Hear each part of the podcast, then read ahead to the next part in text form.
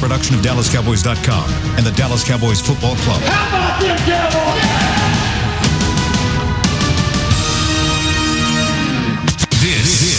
Is the DallasCowboys.com Draft Show. Your war room for insider news and draft analysis from deep within the confines of Cowboys headquarters at the Star in Frisco. Dallas selects Emmitt Smith, running back from Florida. And now your hosts, David Helman, Jeff Cavanaugh, Kevin Turner, and Kyle Youmans. There are 105 days until the NFL draft in Las Vegas, Nevada. There are only two weeks until the Senior Bowl in Mobile, Alabama, but the wait is over for the 2020 Dallas Cowboys draft show live from the Star in Frisco, Texas, alongside the great David Helman of DallasCowboys.com. You've got Kevin Turner across the table from The Athletic, and then from 105.3 The Fan, Mr. Jeff Cavanaugh. Boys, it's time to get into draft coverage in 2020. It's crazy to think that that journey is finally here. Oh man, Kyle, I know you've got some experience, but you've got the voice for this, Thank man. you. Let's appreciate go. that. Uh, for those of you just joining us, yes, Kyle Youmans, well, glad to welcome you to the studio. I think any, if if you watch our programs or familiar with our stuff, you've probably heard him behind the scenes, A little bit. joining us at the desk, and I'm excited about it. Hell of an intro. Thank you. Sorry, I not to steal your that. thunder, No, but go okay. ahead, No, man. it's fine. Let's do this thing. Let's do this thing. And I mean, there are plenty of storylines going around the draft already. I know, Jeff, you're a gigantic wide receiver advocate for the Cowboys in the first round. There are plenty of wide receivers to pick from. I quit though. I'm out. Yeah. You're out Yeah, I backed out on it. Yeah. Why? As soon as McCarthy shouted out Randall Cobb during his presser, I was like, "All right, ah. Cobb's coming back. No.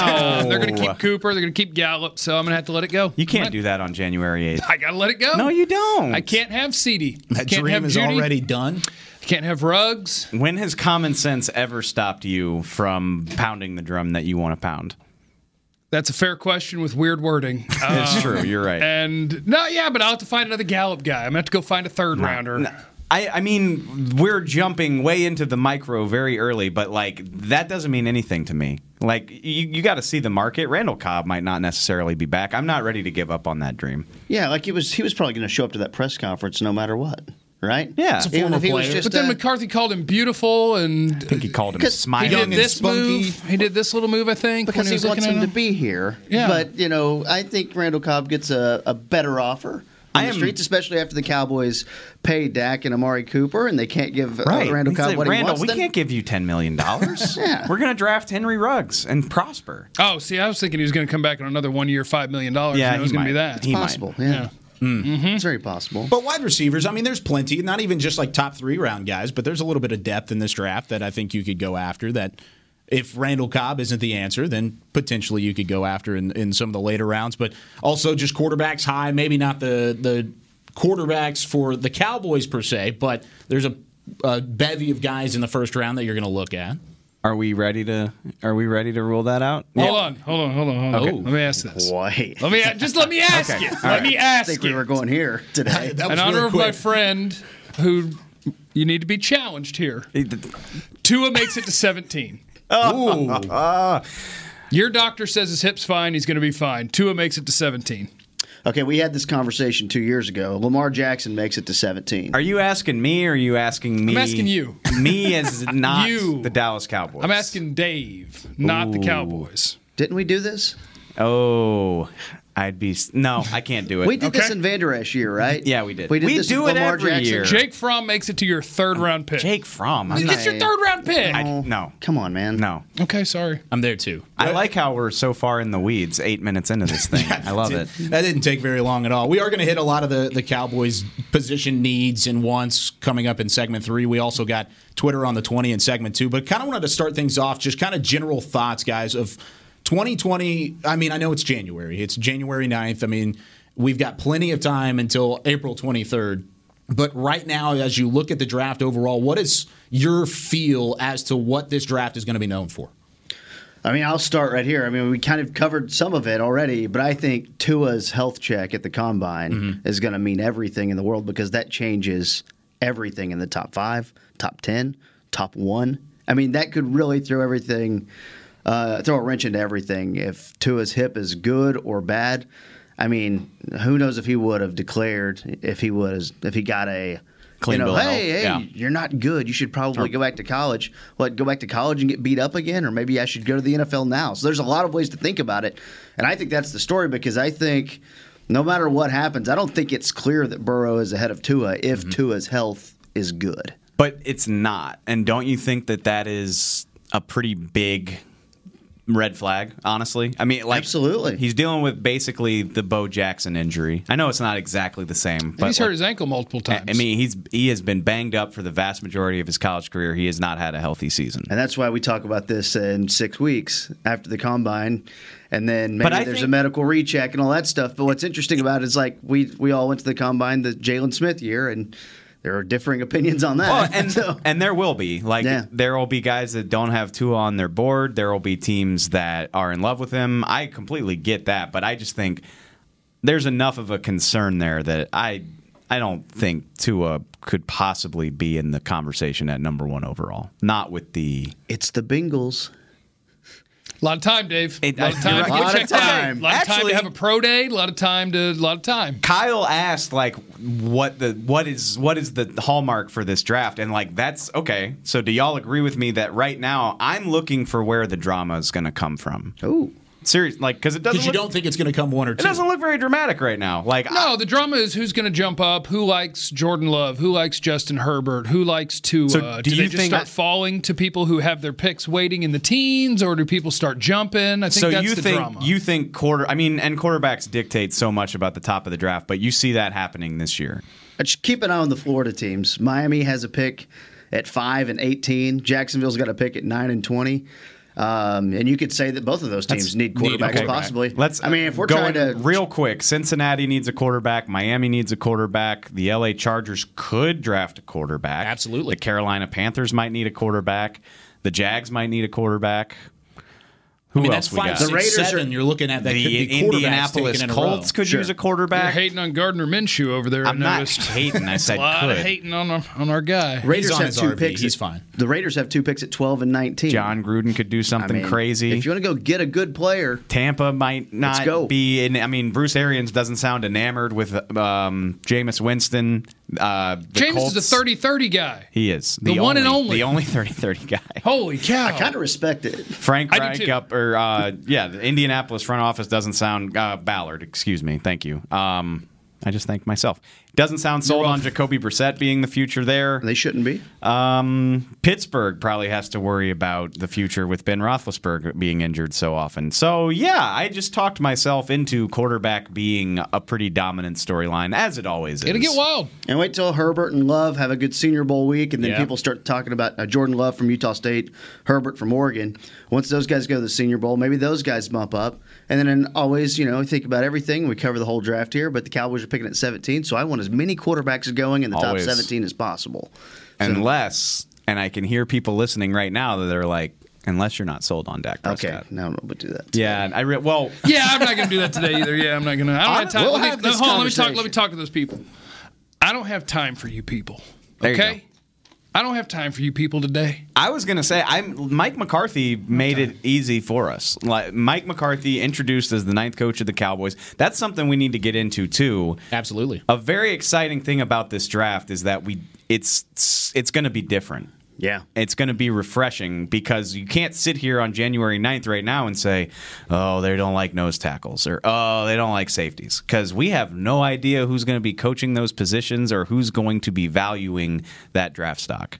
And, that's fascinating. Also, with all the turnover that is inevitable, with the the amount of free agents and the amount of roster that we're going to see change going into 2020, there's a ton of positions you could go for. You could go defensive line in the first round. You could go with the secondary. I mean, we've even thrown in quarterback. I know that's a completely separate topic. Wide receiver even in there as well. There's plenty of places you can go with a new staff kind of at the helm. I really think quarterback and running back are the only two positions that I can't imagine the Cowboys spending a draft pick on in the first round. Offensive line. I, I you could talk me into it. Actually, I wanted to mention that. Okay. Which Interesting. well, well, I mean, Yeah. it wouldn't. It would be surprising, but not like completely out of left field because we've seen the injury issues that Tyron Smith has dealt with. Mm-hmm. They haven't been able to nail down the left guard position, and I wanted to bring this up. This it seems like a tackle heavy class. Like it, this, this seems like there are a lot of good offensive tackles. Not saying it would be the best thing for the Cowboys to do, but you could find yourself a swing tackle slash left tackle of the future. The Eagles just did it with Andre Dillard last year. It's always awkward though when you draft a guy in the first round and then after the round, as we're recapping the round, we're like, well, here's the thing: you hope he never plays. Yeah. Like, use the first round pick. Hope he never plays. Hope Yeah. that your tackles are healthy. It would not be ideal, but I could make a case for it. Sure, That's all I'm especially especially if you're picking at 17 and he's your 10th best player in the draft. Absolutely. And then your next best is a running back and your next best is a, you know, and you're sitting there going, "Okay, guys, do we really want to skip over eight guy? Like, do we want to not pick our 10th best player so that we can pick our 17th best player who plays a position that we like?" It's like this is how we screw things up. You want to screw things up? tackles become a p- position too where it kind of gets top heavy. And there's still a lot of work to do on this year's draft, but over the years we've seen struggles if you're trying to reach and, and plug and play or or get a guy late in the draft at the offensive tackle position. I think we need to be talking about cornerbacks. Yep. Um, but that's something 17 is going to be a corner. there's going going to be a lot of corners in this draft. You're going to have a, a top two corner or safety probably at Yeah, it's going to be a 17. corner or safety. I can live with that. You're, ma- you're you're making that call 11 minutes into the first show of the year. Yeah, it's gonna be a corner or safety. As soon as I'm telling you, as soon as McCarthy said hi to Randall Cobb in the back of the room at the press conference, I hit the little X. I was watching a receiver and I closed it, and then I clicked over and I started watching Grant Delpit. I was like, all right, so let me just go to the secondary, not getting a receiver here. Safety, fun. Chris Beam, our expert and veteran producer behind the board, please clip that out, and I would like to revisit it in the coming weeks and months. Thank Okay, you. it's gonna be Delpit. How about that? Okay. I, So there's the call. It's gonna be Grant already. Delpit. I'm here for it. Now, Or an LSU corner. it's, it's gonna be an LSU somebody player. out the, Done. the Tiger secondary is, Done. is, is going to come to Dallas. Now, KT, you mentioned top heavy in terms of tackles and offensive tackles. In the draft, and wanted to get to this. Dane Brugler from the Athletic, of course, one of the was he a founding member or one of? the- Actually, no. They, uh, shouts out as Bryan used to do this all the time. Brian brought us an Ed Cahill, the founding members. okay, those are the founding Uh, two. Ed Cahill. It was his his idea, baby. It grew into this. Dane came along and uh, made it. Uh, the most in-depth show ever. We miss you dearly, Dane. Rest in peace to those All guys. We miss you dearly. not they're not dead. No. Shoot, They're they all might doing even, great they might even pop up on this show They're sometime dead to the this draft spring. show. But uh, yeah, special thanks to both those guys, uh, Broaddus and, and Ed, and then also uh, Dane. But uh, wanted to get into his top 100. He released say, this. we're still going to use your work, Dane. Absolutely, don't even yeah, don't we're, get we're it diving twisted. into it right now. But you mentioned offensive tackle and, and Yeah. Andrew Thomas, who a guy from Georgia, a lot of people had very high, maybe even as the top tackle. Now, in Dane's most recent update to the top 100, falls to the third offensive tackle. He's number 12 overall. That one kind of stood out to me, but it also it, it goes to what you were saying with a top heavy offensive tackle draft. There's three in the top 12. And that's why I think the Cowboys would stay away from that at 17, just because, I mean, again, the La'el Collins contract is something that happened that I didn't really foresee that was going to happen. But I think I think in the eyes of most people, and on my board, I'm looking at my board right now so far, and again, it's early. I tread lightly in January, but uh, it's the Alabama kid, Wills, it's Wirfs from Iowa, and then Andrew Thomas is offensive tackle three. And there's pretty good players in the second round at offensive tackle if they wanted to mess around with that. But I just think the Cowboys are going to have so many more glaring needs, uh, whether it's defensive front, whether it is secondary, and then as this happens every year, thirty percent of the roster rolls over. So you know. It's uh, I, I have a hard time being real declarative in January about like what they need because man, free agency is going to come come Sure. aboard, and I don't expect them to be heavy players in free agency, but they got a lot of things they can do. And you're going to have a franchise tag and a transition tag. What happens with Byron, with Robert Quinn? There's so much that can happen. I enjoy starting the show this early because it allows us to, you know, you got to dive as deep as possible. There's 1,500 freaking players that are eligible for this draft. But it's going to change so much, and it does drastically every year. Like by March 21st, we will have completely changed our opinions on what they need or what they should do. But we don't know if they're a 4 3 or a 3 4 team. Exactly. That's a big Which- question. We don't Again. know. and I, after that presser, I if you made me guess, I would guess 3 4. I Because I think it's easier to just say we're going to do what they've been doing. That's what the roster is. But the answer was, you know, we'll see. Once you sign Demarcus Lawrence, can you play a three-four? Sure, he can stand up. That's there's a lot of people who seem to think he can stand up. Actually, I'm not necessarily one of them. But I don't think he can drop very often. well, that's kind of what you have to do in that position. Listen, you're on a 4 2. A three four runs a four two. A four three runs a four two. We're playing nickel. Everybody's I playing mean, nickel all the time. I get it. it doesn't matter. That It's just- takes play the both. fun out of it, though. That does take the fun out of it, and I'd like to apologize for taking the fun out of it. If they were to do that, I think it would be a more gradual transition than they're just playing three four on September 10th next year. a little hybrid action, just, just a little mix it up. gradual little transition. multiple back in there. I like it. But actually, to that point, and yeah, I'm just I'm ripping off Dane's top 100. I love you, Dane. I'm not sorry. Uh, looking at it, okay, you go all the way to you know, and, and this obviously isn't a mock draft, but you look at the top 17 players. The Cowboys pick 17th. Seven of them play positions that the Cowboys probably have no interest in drafting in the first round. And Absolutely. if you include Clemson linebacker Isaiah Simmons, which I know he can play about eight spots, I'm interested. I didn't say I you shouldn't too. be. I'm just saying if you consider him a linebacker, that's probably another position the Cowboys would rather not draft in the So first call him a strong safety and don't worry about it. Okay, you're undermining my point. I'm Okay, just saying it's my fault. There's as many as eight guys that they would say, ah, we can live without him, and that's really encouraging.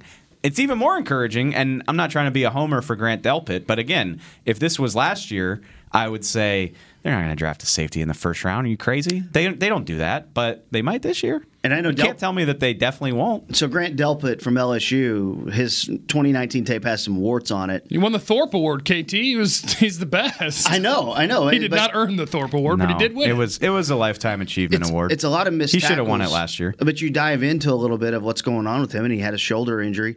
Dude, when you don't have range of motion in your shoulder, it's very hard to wrap up at running backs. Like the, the missed tackles, you would see it and go, okay, yeah, you'd like for that to be better. I watched some 2018 tape on him. He's not missing those same tackles he was missing in 2019. I would advise anyone that's down incredible. on Grant Delpit, A, watch his 2018 tape and then Yeah. watch his games against Georgia and Oklahoma, LSU's two most recent games. He's still pretty damn good. he can play. He's really good, and he deserves to be top half of the first round consideration still, in my opinion. Now, Pick 17? The- Again, we did this a few years ago. It's, it's way different players. I'm not comparing the two. But we saw Derwin James slide just Yeah. because the league didn't seem to value that position very much. But Derwin James can do everything: strong safety, free safety. You if know you where use him he the was, right way. Do you know where he was drafted exactly? uh, a 17, wasn't he? Pick 17. And we were uh, the Cowboys were Cowboys 19. were 19th at the time. Yeah. A lot of people wanted him to trade up. Leighton Vander Esch, injury plagued second season. I still think he's going to be okay. But I would argue, I th- Derwin James is a better college prospect than Grant Delpit. Do you agree? I agree. Yeah. Yes, And you they and he fell to But- 17. So He fell to 17, It's a very but- re- realistic scenario. That's why I'm picking him. He'll be there. okay. He's going to be there. And safety class is better this year than it's been in years past. You're going to have some names. The Alabama guy Xavier McKinney's going to come to mind. Ashtyn Davis Ashtyn out Davis, of Cal. California. I Yeah. love man. I think he's. I Gonna like him a be lot as Second well. round pick, and you're picking in the middle of the second round. I mean, if, if that's uh the area you want to go, but this team had a chance to get a safety last year in the second They round. did, they chose not and to. And he's playing in the playoffs. He's probably going to make a play on Saturday, Juan Thornhill, or Sunday, whatever damn day they Makes play. Makes a play every time you watch the Chiefs. You're going to hear his name called. Taylor okay. Rapp does too. Yeah, Uh, It's fine. It's Well, fine, guys. Because it's It's not fine. hey, It's not fine. the Cowboys will pick twice this spring before their first pick last year. But will they be zeroed in on who they're picking already before they get to the pick, or will they actually pick the best player available? that's where things things have changed because only we don't time know. Will tell. Yeah, we don't know. All right. Well, I'm just asking the question because I'm tr- I'm just trying to make sure our process is sound here. It's weird because Jerry, Stephen, Will McClay, we all know they're still in the mix. It's very unpredictable now, especially when the coaches, many coaches have changed as we had. Like, and I know some of these coaching hires aren't official yet, so I don't want to comment too much on any of these things. But like, yeah, but the names you're hearing, Yeah. you're hearing a lot of experienced names, a lot of guys with a lot of skins on the wall. And I mean, I'm excited, and you're right. A lot of the same decision makers are still in place. The scouting department is going to be more or less the same, but we. You can't assume anything right now. you we- can't assume any of the storylines or any of the tendencies that you were used to from years past. So let's think about this. Jason, I don't know how much say he had in the draft room, but Jason and his coaches, we at least could kind of have the idea of, yeah, they might have a little bit of say in who's picking these players. McCarthy, I don't know how he's going to be after those years in Green Bay, but he comes from a place where he didn't have a lot of say in the draft room, and he was kind of boxed out. And to me, that's fascinating. And I hope that he's comfortable about that and likes it. But I think because to if the scouts, if the scouts and Will McClay just go pick the players, we're good. to Jeff's like point, it's you're right. I think the coaches here had a lot of say. I do too. Rod Marinelli, Trysten Hill, written all over him. Like, the, and we always used to joke on this show, like, oh, wait till late March, early April, and you can hear the narrative change when the coaches start watching tape. And it happened last year, and Kris Richard was part of it too. He was like, we don't need the safety, give us the defensive tackle. So that is fascinating. Tony because Pollard for Kellen Moore. It felt like that was a thing. Absolutely. The coaches have sway here, and you're right. And Mike McCarthy's not used to that. And I wonder what that dynamic is going to be like with an entirely new coaching staff. Yeah, and that's another factor. It's not even just the fact of having that say, but also just the unfamiliar side of having a, a completely new staff around you and having that kind of camaraderie Sure. to be able to agree on a pick come uh, April. We'll get into that a little bit more coming up in our third segment later in the hour, but. We're going to take a quick break. When we come back, Twitter on the 20 returns for Yes. 2020. You guys have been sending us questions throughout the course of the day. We've got one maybe that has Jamal Adams involved in it. We'll talk about that coming up next. You're listening to the DallasCowboys.com Draft Show.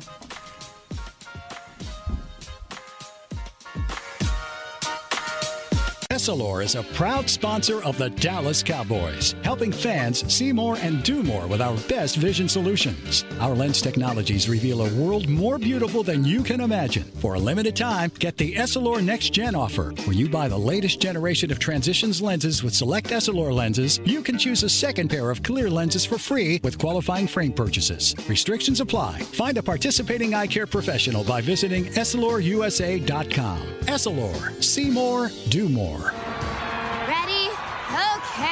Ready? Okay. Give, me an S. S. Give me an O. O. Give me an S. S. Give me an O. O. What's that spell? So so. Are we gonna win? Not if we play like we cheer. Just okay is not okay. Whether it's cheerleaders or your wireless network, AT&T is America's best wireless network. Best network based on GWS One score September 2019.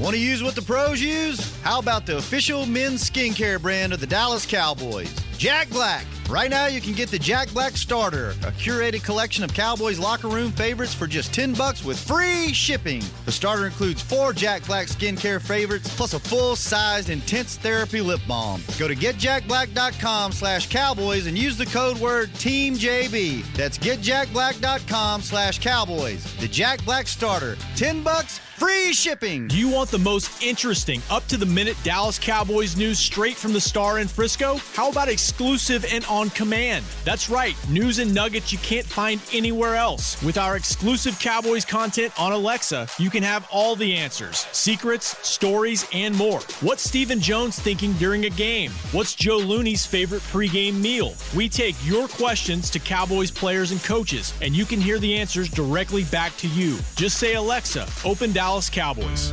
I'm Jay Novacek, former tight end for the Dallas Cowboys.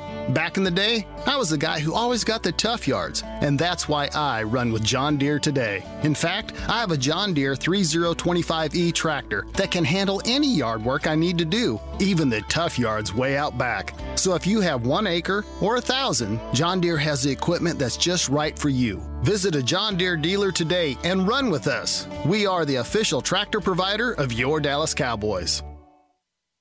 This, this is the DallasCowboys.com Draft Show. Cowboys are on the clock. Back here from the SWBC Mortgage Studios, the DallasCowboys.com draft show presented by Miller Lite, Dave Helman, KT, Jeff Cavanaugh, I'm Kyle Youmans. Glad you're with us here on the various social media platforms. Time for our first edition of 2020's Twitter on the 20. It's kind of fitting with the, the new year, the new decade, new look for a show, but A staple. same same segment. Some things will remain the same always. As they should, because it's a great show. And it has been a, a staple of a show kind of growing. As Fills the segment. expert host, that how dare you? It fills a segment. How Is dare that not you. honest? I, it does. I like no, the. Uh, it does not fill a segment. It allows us to engage with our devoted, devoted, and devout listenership. Wild. yeah, inclusivity Shut up. of the listener and the viewer. I'm I'm going to let our expert host Kyle handle this uh, this year. Okay. you're killing it so far. Thank so you. just keep it rolling. on top of it, I guess. Uh, okay, so the first one I kind of want to go with is we we talked a little bit about safeties and who's going to be available come pick 17 for the Cowboys, and we had uh, I'm I'm having trouble finding the actual tweet, but somebody this morning very early was ready for the draft show, and they asked, "Would you rather have one of the safeties in the first round at 17 or trade that pick for Jamal Adams? Now, I feel like this is a common question that has been thrown out there recently, really, as the Cowboys fell to 17. Is that realistic in your eyes? Is it realistic? Probably. Probably. If you could get Amari Would Cooper for it, no, I wouldn't do it. Um, and I'm a gigantic LSU homer. I love Jamal Adams. I think the world of him. But it's just it's it's cap resources at this point because this is a team that's going to have to pay a bunch of big contracts out. Uh, Dak Prescott, Amari Cooper. They're going to have to sign some other free agents, and Jamal Adams is eligible to renegotiate now. He could do that right now if he wanted to. He finished his third season last week or two weeks ago. Mm-hmm. And I just don't like the idea of immediately having to pay a guy. Like the beauty of a first round pick is that you get four, if not five years of very cheap production, hopefully at a Pro Bowl level. You're not getting that with Jamal Adams. They're already they already didn't get that with Amari Cooper. I don't like the idea of having to do that twice. I could not have answered that better myself. I mean, Dave said exactly. poetic. Yeah, no, Dave said that exactly. Now Jeff is the wild card. Yeah, I would argue of the with draft me. Jeff. These two are cowards. Ah. And I'd like to announce right now that I also am a coward. Oh. Uh, Okay, yeah. good. I mean, Good. Look, just- it- you're going to look up, like you look up, and it's like, how much cap space do the Cowboys have? It's like, well, they could roll over this much, and they got $80 million, and oh my goodness, they have so much money. And it's like, wait, you haven't accounted for, and just go down the list. Do you like Robert Quinn? You like Dak? You like Amari Cooper? And all these different guys? And the like, even the guys that they've recently given the big deals to, their big numbers haven't even hit yet. They're about to. Right. And it's like, I get the temptation, but you would have to basically sign him on a credit card. You would have to you would have to start finagling things. The and- sneaky the sneaky storyline here is the pressure is on this front office to draft really well. And I've seen you talk about this on Twitter, Jeff, but they've been good more often than bad since Will McClay took over in 2014. But their hit rate hasn't been perfect. And it's going to catch up with them with all these contracts that they have to pay out. Sure. Because you need to get cheap production if you're going to be paying top of the line salaries to half of your starting roster mm-hmm. and giving away first round pick to to a guy that's going to need a new contract very soon is just not a great way to accomplish that goal in my opinion. This was the most courageous act of cowardice I've ever seen because with Jamal Adams being tantalizing over there, we all did the right thing right there. But if I can, I mean, it, it, I don't even, and I love Jamal Adams. I just, if I can No. get, and we'll just use Grant Delpit because we were already talking about him. If I can get Grant Delpit for five years at a fraction of the cost, why wouldn't I do that? Exactly. Do you think because he won't be a better player. He could be Unless a he comp- is. That's kind of where I was going. Is He the could be a- talent I mean- even remotely close to Jamal Adams, though? I mean, it's tough to tell. It's a draft. It's kind of a gamble, regardless. I think Jamal. I mean, Jamal Adams was a better player coming out of school. Delpit's tape is good. And It is, and that's that's the crazy thing is Jamal Adams went top five. Derwin James is. I mean, I know he spent a lot of this year hurt, but Derwin James is comparable, and he fell to 17. I think Grant Delpit could be a comparable player, and that's why I'm I'm comfortable not taking that risk. It's all the, the only question with him is tackling. The range is there, the instincts are there. He can blitz off the edge. He can cover anywhere you ask him to cover. Tackling is the only issue, and he was hurt this year. I trust that like, that's an I'm- anomaly. I'm, not saying Delpit's going to be Adams, but I'm saying I have no problem if that's where things fall, and he's my best player at 17. I will take him because he the tape is good for him on a two year scale. You have to go back and you have to watch some 2018 tape on him, but it is good. The Cowboys haven't picked this high since they drafted Zeke and then Zack Martin in 2014. Like they've been picking in the 20s for a lot of the time, and it's it hasn't worked out that well for them. Like when they were back at the end of the first round, they picked Taco. When they didn't have a first round pick, they picked Trysten Hill. I like the idea of giving them not a great first round pick, but as, as good as they've had in a But they'll while. have a first round. They'll have a first round graded guy. Yeah, exactly. And that's not true when you're picking in the 20s most. Well, not most time, but sometimes. Like if you're picking at 27 or whatever, you Taco wasn't a first round graded guy. Right, exactly. Like there will be Make sure and hit that little button. It says. Oh, my cough. cough was There a- you go. I thought it was a hold down Jeez. cough. No. Yeah, sorry. that's a the radio janky. professional in the room. Well, the okay, radio got you. professional, our cough button, you have to hold it to cough, and then you just let it go. This one's a tapper, Sorry. so you have to tap it. Shout out to Charles Tapper. So anyway, what I was saying for a long time, while no one could hear, is if you're picking at 17, you can almost guarantee the Cowboys are going to have a first round graded player to pick. Yeah. Unless they pick for need instead of uh, the best player. It, it's You're worried sim- about that, aren't you? I am terrified about that. There's a reason that we gave you the Leighton Vander Esch pick way before it happened. There's a reason we gave you the Trysten Hill pick way before it happened because we knew who they were taking. Because But- if you follow the bread trail correctly, you can find out who they're taking. But that's that's always been true. Like, and that was the same. I mean, Zack Martin was on a short list the year they picked him. Byron Yeah. Jones was on a short list the year they picked him. Like, they're always going to identify guys that they love who fit a need. But Byron, we were crossing off names as we went, and I believe it was Philadelphia picked Agholor, and we started high fiving. We were Yeah. like, the Cowboys can get Byron. Like eh, those to me, when if everybody's high fiving about it, that's different than well, that's who they're taking. I just feel like I, there's always going to be a short list of guys they love that fit their needs. Because I mean, that's the biggest myth in the draft, right? Like everybody's drafting for need. Otherwise, you would. I mean, you know, if the best running back in the draft, if D'Andre Swift fell to them, Let's go. They would draft him, but they won't do that. We know they won't. Let's do go. that. No, stop it. Okay. I have 19 first round graded players right now, and that's still working through the million wide receivers in this draft. So 19. How many wide receivers you uh, got in there? Three. I think you got it right. I just I really like their odds of finding a player they love who is also deserving of that pick at 17. I agree because I think this year we'll end up talking about Alabama corner, LSU corner, Florida corner, and we'll be going then Grant Delpit and Xavier McKinney, the Alabama safety, and like Right. we're gonna have there's And the- probably uh, oh. going to be a secondary player from LSU or Alabama with a first round grade staring you in the face. Everything else off, huh? Edge rushers don't concern you. edge rushers. Let do me let me do this Okay. because Yeah, we- kinda we've answered one- into we've it. answered one question so far. Hector Oh, yeah. tweeted at us and said, with the possibilities, of course, of moving to three four edge rushers, anybody kind of stand out to you early on that could potentially fill those needs for the Cowboys? I love Terrell Lewis from Alabama, but he is another Alabama guy who's going to need medical recheck action. Oh gosh, But he is. you get beat up at Alabama. You do get beat up You at get beat Alabama. up through the gauntlet. They they play it hard at Alabama, but man, he is. And if you're moving to a three four, he probably makes more sense in a three four because he's undersized. As I'm pulling up my notes to get his weight right there, right now at 258. Right now, we'll see what what it turns out. Now he had been hurt, but he's hurt his knee. He tore his ACL in 2018. But when you go watch the tape this year, you're sitting there watching just a guy with long arms and the juice around the end. I mean, Terrell Lewis is the guy that would make me go, okay, well, don't worry about Robert Quinn now. Just let him be a free agent. I mean, he is a freak and he's very fun. If you go watch his tape, he's very fun.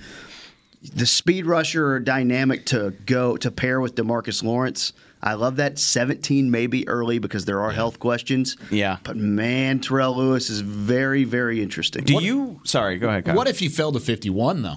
Is there is there any chance of him falling to I don't think with, with, health way, concerns? with pass rushers, I just don't think he falls that far. Okay. I mean, again, early. Because he's like mid thirties right now, maybe. I mean, I have a board, fir- I not have a- mock draft wise. I have a first on my board, and I'm different. So I have a first round grade on him. He is my third best pass rusher in this draft. wow. Um, it's Chase Young. It's AJ Epenesa from Iowa. Yeah. who's more of a you know he's a heavier guy. He's Mm-hmm. he's a really good run player, less of a speed rusher off the edge. Terrell Lewis is kind of that weak side defensive end.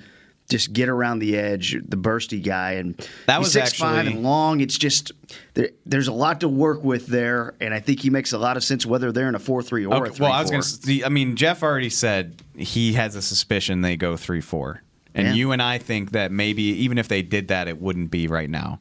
Which Yeah, I don't. If they were to draft an edge rusher, and that would be curious. I mean, okay, that is there anybody else that fits that bill? Because I AJ Epenesa, Iowa, and then the other one is Yetur Gross Matos from Penn State. Neither one of those guys really strike me as rush linebackers. No, I, I- don't say that with Matos, but I think Matos is closer to that than Epenesa, just because he's a little bit lighter. You know, but I mean, Yeah. when you start to look at like Epenesa is a pure four three guy. He's going to be a uh, four three Right. strong defensive end. hundred percent. Um, and he's a better run defender than he is a pass rusher, to be honest. Um, but he's an overall really good player. I mean, I, th- there you go to second round. There's some names there, and do those guys start to shoot up the board just because of a lack of, I- pass rushing? But I swear to God, I'm not doing this because I went to LSU. Have you watched K'Lavon Chaisson yet? uh, yes, I have. Because uh, that's a, I mean, that's a three four guy all the way. And he is, and he makes a lot of sense. But I like Terrell Lewis way more than I like him. Yeah, I have Chase. I've got I mean I've got a second round grade on Chaisson. I think Chaisson is purely like an athleticism pick. Like, Yeah. I mean, his production has been fine this year, but like if you're drafting him, it's on upside more than what he's done. I think. That's a position they're going to have to look at though, because what happens if you don't bring Robert Quinn back and Demarcus Lawrence gets hurt? Yeah. or anything happens. Dorance and Joe Jackson. Mm, and whatever Tyrone Crawford might be able to offer you, depending on his health and his contract status. Yeah, I mean, much like cornerback, that's a sneaky need, depending on what you do in free agency. Much like D tackle, and much like, safety. Yeah, who's going to play defense for this team? Well, the defensive tackle right now, you would have exclusive rights free agent Antoine Woods and Trysten Hill. That's your D tackles. A lot of work to do, man. They got a lot of work to do, but I mean- you get to spend money too. You don't just have to draft. Any more questions, Kyle? Yeah. So Braun asked, and this is the question I, I Braun had of the Blackwater. especially, Yes, the especially for you. Uh, he said, "What are the chances, if any, that the Cowboys let Amari Cooper walk and hope that Lamb, Ruggs, or Jeudy fall to 17?" Well, that would not be my dream. Uh, my dream involves dropping 40 burgers, which the way that you do, yeah, the way that you do that is you tag Amari Cooper and you draft a receiver in the first round. But that would put Randall Cobb on the bench. So like now, I, I just I, I don't know if it'll make sense He could now. be your he could be your punt returner slash spot duty fourth receiver, much like Tavon Austin. yeah, but there's there's a better role in the NFL for Randall Cobb than that. You're right. He's he deserves to be a starter. So I, I, His old team would like him back right now. There you go. So um, I guess it would require saying, you know what, we want to save our 18 to 20 million dollars a year. We're going to move on from Mari Cooper, and that's dangerous business. Because for all of the questions, and I do have questions that Sure. popped up the last three or four weeks of the year, he still saved your season a year before that. And he's still an 1,100 yard guy that helped probably your other guy get 1,100 yards. Um, I, I can't. I do think there are two guys in this draft that you would not be insane if you said, I think as a rookie they're going to have a thousand yards. Jeudy and who? Uh, CeeDee Probably Lamb. CeeDee Lamb. Yeah, I think those two have legitimate chance to be number one receivers really quickly. Why do you leave Ruggs off that list? Uh, I mean, his college production, what do you have, 700 yards this year? Yeah. I mean, I love the speed, and I think that's why he goes in the first round because the rest of the traits aren't. Like for him, you're just going to focus on the dude's going to run a four-two. He's going to run a four-two. He outruns angles. He's he's a freak show, and that gives him a chance to catch back shoulder fades and slants with huge opportunities because people are bailing. Um, but those other guys, you're talking about everything you want from a receiver: strength after catch, balance, route running, uh, catch point. And with Ruggs, it's more, well, Tyreek Hill scores really long touchdowns. Yeah. And he'll get to do it too. Can Ruggs turn? Or not as well as Jeudy and Lamb? Not as well as those guys. Yeah. I don't think he's, but because he's busy going much faster. he just catches the ball and looks around and goes, okay, none of you can catch me. I'll go that way. And I think that's why a guy with 700 yards, who was the third receiver on his own team, uh, is going to go in the first round If because you- that, that speed is game changing. If you don't want to sign Amari Cooper long term, that's fine. I understand your reservations, but I can't imagine this team being even as good as they were last year, which wasn't that good, by the way, without him. That's the problem. I think I go back to what Jerry said about um, when our buddy Brian was asking him on the radio. He asked him about what all goes into the guys you sign to, and he's part of his answer was, "I think about what's the worst case scenario if I don't." And the worst case scenario without Amari is not nearly as scary as the worst case scenario without Dak or anything. But it is scary if you went, well, Mal- Michael Gallup, it turns out, can't get 1,100 yards as the number one guy. Yeah, I'm not ready to put that pressure on him. Right. So the worst case is somewhat scary. So in Jerry's own words, Amari Cooper's probably going to be here. Yeah, I think Amari and Dak are here. Very few, if any, questions asked. All right, one more question. This is from Hyatt. Is this a trade up kind of draft or a trade back kind of draft if you're Dallas at 17? All right, who do you tr- like? Who do you trade up for? Oh, Okudah. Okudah would be a, a guy that you would trade up Ohio for. State corner might go top five. And I would say I would throw Derrick Brown, the defensive tackle from Auburn, would be in the mix there because I think that's a game changer. And there's another guy who could play four three or three four. For You talk about like we not knowing what's going to happen if the Dallas Cowboys traded up for a defensive tackle. I don't care who it is. It, it could be Indom- it could be Ndamukong Suh. Uh, that would be nuts. Um, and that's the thing. I mean, okay, I like both of those names a lot. I'd love if both of them could play on this defense, but And oh, okay, I mean the Cowboys traded up for Mo Claiborne They not did. that long ago. They did. You you don't have to trade up for a quarterback. Like that is always the common theme. But I still I just like I just said, like I just I'm looking at these names and I feel so confident that a great player will be there at 17. It would have to be something wild to make me think they would do that. And I'm I'm counting on. I reserve the right to change my mind as I learn more about this draft No, class. sir. But You're locked in. Okay. I'm counting you locked on Jeff in earlier Yeah, on his pick. Because he Opinions are named a name. He said this is who they're going to draft. I just want to see if he's right. Delpit, yeah, Grant Delpit. Ready? That'd be fun. Yeah. I, I I wouldn't have a problem with Delpit Is there 17, a, but is there an edge rusher that you love enough that you would trade up from 17 yeah, I to mean, do it? I mean, I think not counting Chase Young. obviously Chase Young's the guy. I Well, don't think I'm that's not- trading up for that's not happening. Trade up for Epenesa. Epenesa. I don't think I'm doing that. I think I'll see if he can fall to me. But, you know, I think what you said about Okudah is right. I mean, Okudah is probably, we're talking about a guy potentially could be a top five. Uh, you kind of get Marshon Lattimore type vibes. I mean, he does not get beaten coverage. Is the He is a drop-off- good man coverage corner. Is the drop off so severe that you would trade up and give up something valuable instead of just taking Trevon Diggs or Kristian Fulton at 17? I'm trying to collect as many picks as possible. I think that's the way to go. And I think in this draft, you're you do have potential that some other quarterbacks join. Yeah. And I, I just think you're going to get position players to fall to where you're picking the 11th, 12th, 13th. I'm just gonna channel. best. I'm gonna channel my guy Broaddus and just be like, "Let the board come to me. Let the board let the to you." draft come to me." Now, you know, let's see where we're at uh, in, It's- a, in yeah, two I months. get it. It's January 9th. Things are going to change. The Senior Bowl is going to be huge for, for a lot of those quarterbacks. Ton of them. Jordan Love and Justin Herbert specifically. Uh, that is going to be so huge for them because Jalen Hurts. I, guarantee you, uh, maybe. Yeah, I mean, you but don't think about of- it because he's not a first round pick. He's not Yeah. going to skyrocket as much as I don't But think. I mean, but it would, but it'll be big for him because I think going into it, most people are going to look at him like you can't throw. Would yeah. You, would you trade up for Simmons? The, I- the Clemson linebacker, if you're not up on names yet, but if you're listening to this, I bet you are.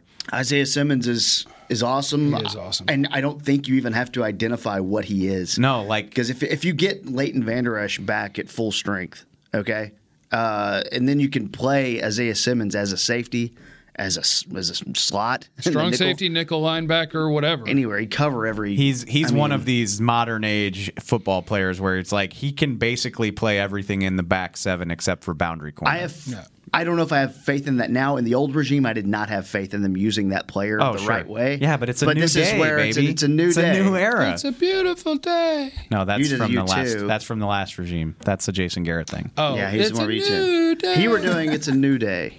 Yes, Uh, it is. Yeah, I, I, I'm, I'm intrigued by that. I still, I, I can't. On January 9th, I would be surprised if there was somebody they wanted to trade up for. No trade up. so stay put, no trade. Um, I would. If anything, I'll early vote trade down. trade back to 25 and grab No, a second because then round what if pick. we lose our ones? What if you lose your first round graded player? That's- Don't trade away from a first round graded player. That's the fun of it. yeah. Hmm. Maybe you got 21 first round graded players, you get to 17, and you've still got like six of them left, and you're like, hey, we can, we can dance. Well, the Raiders picked twice in, in that area too, and they'll draft some guys who are like way ahead of when they should probably draft. They'll them. draft a bad player early. So Raiders will do that. Look, there's a lot of teams in front of you too that historically have make some weird draft decisions. So, like, I think you could just sit there and maybe some second, and third round players get taken in front of you. Is my memory bad? They okay. They didn't have a pick last year. They gave it away for Mari. They haven't traded away from their first round spot since 2013. They did it in back to back years. They traded back for Frederick and up for Mo. Okay. They have not done it since. I don't believe. I don't think they'd do it again. I think they'll sit there and It'd be a weird spot to trade out of. Yeah. Because I think you're sitting right towards the end of your first round graded players, and you're not going to want to. You're not going to want to move from that. It'd be a bigger risk to trade back rather than Right. even the the amount that you could trade up for that kind of thing. and it's a draft in where some areas that you need. And that's the fun of it, guys. Like, go back a couple Yeah. years. You're like, oh, we're back here at 27. We're right at the edge of like the cutoff is right there. Like, where's Takk McKinley? We need him. But you're right in the thick of it at 17. I, w- I mean, it would be more fun if they were 12. Don't get me wrong, but you're right this- in the thick of where all the good players are. And I know we got to get to the third segment, Yeah. but real quickly, I just want to say it was a lot like that Zack Martin draft where I know Johnny Manziel got a lot of the headlines, but Ryan Shazier, if Yep. he falls to us, maybe that's the guy. Maybe Zack Martin's the guy. Here, maybe it's Javon Kinlaw. Maybe it's Delpit. Maybe it's one of the corners. Ma- Super excited about the options. possibilities. Yeah. There's a lot of possibilities. And we'll talk about a little bit more of that. We're going to go into some of the position needs of guys who will or will not be here free agency wise, kind of like we talked about with Amari Cooper and the wide receivers just a moment ago. That was Twitter on the 20. We'll be back with more Dallas Cowboys draft show presented by Miller Lite here in a moment. Good questions.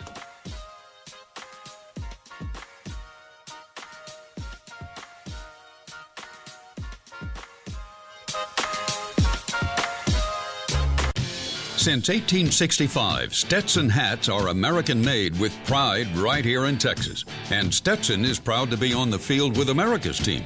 Want to show your Texas and team pride too? You can. By purchasing your own Stetson, you can look just like how the flag guys do on field at every home game. Stetson hats, the official crown of all self respecting Cowboys, and your favorite football team. Get yours today in the Stadium Pro Shop or at Stetson.com. Ready? Okay. Give, me an S. S. Give me an O. O. Give me an S. S. Give me an O. O. What's that spell? So so. Are we gonna win? Not if we play like we cheer. Just okay is not okay. Whether it's cheerleaders or your wireless network, AT&T is America's best wireless network. Best network based on GWS One score September 2019. Essilor is a proud sponsor of the Dallas Cowboys, helping fans see more and do more with our best vision solutions. Our lens technologies reveal a world more beautiful than you can imagine. For a limited time, get the Essilor Next Gen offer, where you buy the latest generation of transitions lenses with select Essilor lenses. You can choose a second pair of clear lenses for free with qualifying frame purchases. Restrictions apply. Find a participating eye care professional by visiting EssilorUSA.com. Essilor, see more, do more. So, you're shopping, and that's when you see it. Aisle 23. Dr. Pepper stacked from top to bottom as far as the eye can see. The phrase too good to be true comes to mind, yet there it is a rich, delicious Dr. Pepper paradise. Wait, did, did that can of Dr. Pepper just open itself for you?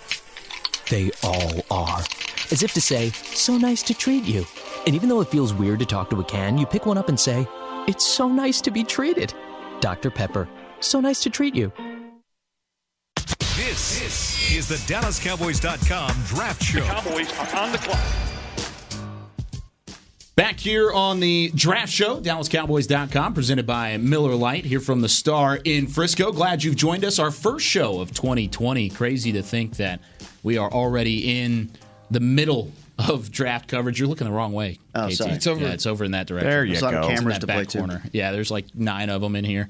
Uh, but we we've talked a lot about the Cowboys and exactly what positions they want to talk about and where they want to go in terms of the first round. But really, as a draft as a whole, I want to get into to McCarthy and how things are going to change. We've talked about. 4 3 versus 3 4, what could potentially change defensively. But is there any shift on the offensive side of the football that Mike McCarthy and this new staff could potentially employ going into this draft?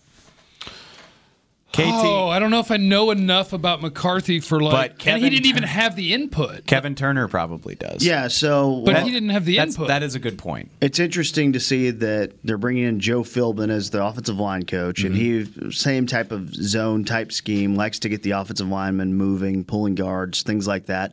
Use kind of this offensive lineman's athleticism for a couple more years as they are aging kind of slowly. Um, little bit. You know what happened with McCarthy's offense is it changed so much over the years, and it was so much of a let the quarterback handle it at the line of scrimmage type of thing, which caused some chaos in Green Bay. But you didn't see as much uh, route combinations that you would want to see here of like crossers and traffic and things like that over the middle. So, and you saw it in his last few years in Green Bay. You saw a, a team get away from running the football. Yeah. they got behind a lot. I don't know how much is going to change. I think you're going to see a guy use two running backs a lot. He's not going to force a tight end on the field, which we've seen here quite a bit. He won't do that. Um, he's all about using three wide receivers, two running backs, four wide receivers, five wide receivers, You don't empty say. sets. That's. oh, I mean, you you as somebody who has followed the Packers would be a good person to ask. Like, should you buy more into the idea that you know Eddie Lacy was a dynamic, league leading type of running back, 1,100, 1,200 yards, scored 24 touchdowns in two years, or the last impression of the Mike McCarthy Packers, which is that they got away from the running game all the time. I would say neither. Go back to the year they won the Super Bowl. Their running backs were Ryan Grant and Brandon Jackson, and they found a way. They used the run as more of a get your four or five yards to make things manageable. Now, whether that's running the ball in first down or second down doesn't matter, but it's almost like they use the run to set up the pass at all times. It's never one of those things where it's like, hey, we're really going to come and dominate you at the running game. And that's kind of what we've been asking for. I know there's a lot of people who may not feel that way, especially how this year went. Yeah. But I don't think they're going to be that type of team that says, well, this is what we do. We run the ball. I don't think that's going to happen. Another thing, I'm I'm a little bit, and I hear what you're saying. Like the Packers seem like they've been four wide for years because they win with Aaron Rodgers, but at the same time, it hasn't necessarily worked. But like they've put resources into tight end. I mean. They brought in Jimmy Graham. They brought in Martellus Bennett before him. They had Jermichael Finley for the longest time. Yeah. They drafted Jace Sternberger last year. I don't think I think he was hurt. He hadn't had a chance to make a big impact. But it seems like a position that they've tried to address. Yeah, they tried, and you know what? They used, you know, Jermichael Finley was used as, uh, you know, a kind of a chess piece, though, a matchup guy. You know, here you had Witten, and Yeah. you kind of know that he's not going to be a matchup guy. Jarwin could be that matchup guy that you could use here and there. I think it'll be interesting. I think the way that they use some of those formations will be way different than what we've seen. But it'll be interesting to see if Kellen stays and how much input he has. Um, you know, if Mike McCarthy does have say in the draft room, you know, they're going to be looking for something offensively, I would imagine. Or does he have say in free agency? And that's where Randall Cobb comes back into play and all those types of things. He'll try to keep Randall Cobb here if he's got a say. Well, and a lot of people are looking at maybe a third or a fourth round pick, looking at a tight end, and you talk about the fact of wanting Yeah. two running backs, three wide receivers on the field, not necessarily forcing a tight end. Does that, does that mean they stay put in terms of Blake Jarwin and, and Dalton Schultz, see what they have there, assuming that Witten retires? That's not, of course, an official thing by any means, but if he's done, do they stick with Jarwin and don't waste a pick on tight end if McCarthy's at the helm? I don't think they would do that either, even whether McCarthy was here or not. I think you would try to stick it out with Jarwin, maybe try to fill a gap in free agency or late in the draft because uh, let's face it, there's some bigger bigger holes to fill once things are end. said and done. Once the roster starts rolling over, there's going to be some bigger issues at play than tight end. This might be a lucky. I, I, I say lucky because just by the virtue of who's coming out, like I don't, it doesn't sound like there's a first round tight end. Like this is not the Noah, uh, T.J. Hockenson and Noah Fant draft. You got the Washington guy. and then- The Washington guy's my top ranked tight Notre end. Dame I- I, will say uh, since Cole Komet is Cole Kmet is don't coming out. He's, he's coming out, and that just now happened. Like, within the last couple days. So I haven't watched him yet. and Hunter so- Bryant from Washington. Hunter Bryant from Washington, I like, and I think your your comp there is maybe a poor man's Evan Engram type guy because he's a matchup guy. He's not an inline blocker type. Well, guy. that's what I want. He is I a don't, matchup I'm guy. over. I'm over the traditional use of the tight end. I want a Uh, tight end who can line up in the slot. and I don't think the coach is going to demand that you put two tight ends out there and run the ball. Yeah, uh, Brycen Hopkins is from Purdue. He's Yeah. my third round uh, tight end. I like him. I think he can block a little bit. He's not the most fluid guy of all time. And then D- Dane's going to try to sell you on Trautman, the small school guy from Dayton. But Dane- after the Shaheen situation, I'm I was gonna staying s- away Dane, from Trautman. Dane falls in love with a tight end from a school nobody's heard of every year. It's fine. Uh, I like what what I'm hearing about that though, because like tight end is not a position I would want to use a first round pick on. Blake Jarwin is is fine for me, and I mean I'm basically assuming Jason Witten isn't coming back. I guess I shouldn't do that. Would you spend a third round pick on him though? You said no first yeah. round, which is No, fine. Absolutely. Can I- do we know where they pick in the third yet? It's prob- 82. 82. Can I Pick talk 82? you into fifth round? Absolutely. Let's talk about fifth round. Portland State. What? Portland Another- State. You just Another no name. you guys just went after Dane. I was going to say you're just, uh, and now you're you're just trying to to impress people now. Charlie Taumoepeau, my Portland State guy. I am Watch impressed. out. You Fifth are round, Portland State. already Let's go. watching Portland State players. It's the first show of the year. I love it. AT's on top. Where'd you find that tape? Oh, actually, yeah. You, Yeah? Yeah, yeah. Okay, but that's I have access to that. Wink, huh? wink, yeah. Portland okay, State. I know we spent five minutes talking about the possibility of drafting a tackle, but like other than tight end or maybe a slot receiver, depending on Randall Cobb's future, like it's hard to imagine a first round pick being on offense otherwise. Wide receiver. That's, That's it. and that and that's what's so intriguing because I think the value is going to be insane. The value is going to be nuts at receiver, right? Uh, yeah, and do you that- agree with that? It's almost a reason. round? Yes. It's almost a reason not to take a first round wide receiver because it's. I mean, Jeff, you've been working on the wide receivers pretty I- heavily. I know it's still early and yeah, I think there's a lot of good ones. there's a lot. But to me, there is CeeDee Lamb and Jerry Jeudy, And then I would put a little little break there before you get to Henry Ruggs and maybe put Tee Higgins right there with Ruggs. And then I would have another gap, and you go down to what do you got here? Okay. Aiyuk and Reagor and Shenault. What do you think about Aiyuk from I, Brandon Aiyuk's from Arizona State? I like him, but I'm not done with him. I gotta like I, I like him a lot, but it it seems like it's very big play based. Which it's very much based on Yeah. take something short and take it to the house. I think Uh, the odds that a very, very talented wide receiver is there, it's good at 17, I think, and it's also good at 51. I just, I mean, this is going to be a th- that if you're talking about storylines for the draft, it might just be how many insane, insanely good wide receivers. The there are. Gallup year is a great example of how wide receivers, good wide receivers, can fall to you. Sure. What about day three, though? You're talking first, second, third round, and I mean, if you're retaining Cooper, you you have Gallup, you you bring back Cobb, then that's likely where a receiver pick actually. you're probably going to go day three. Are there anybody that you're? or Is there anybody that you're looking at in day three right Keep an eye on KJ Hill from Ohio State, and he will be a Senior Bowl guy.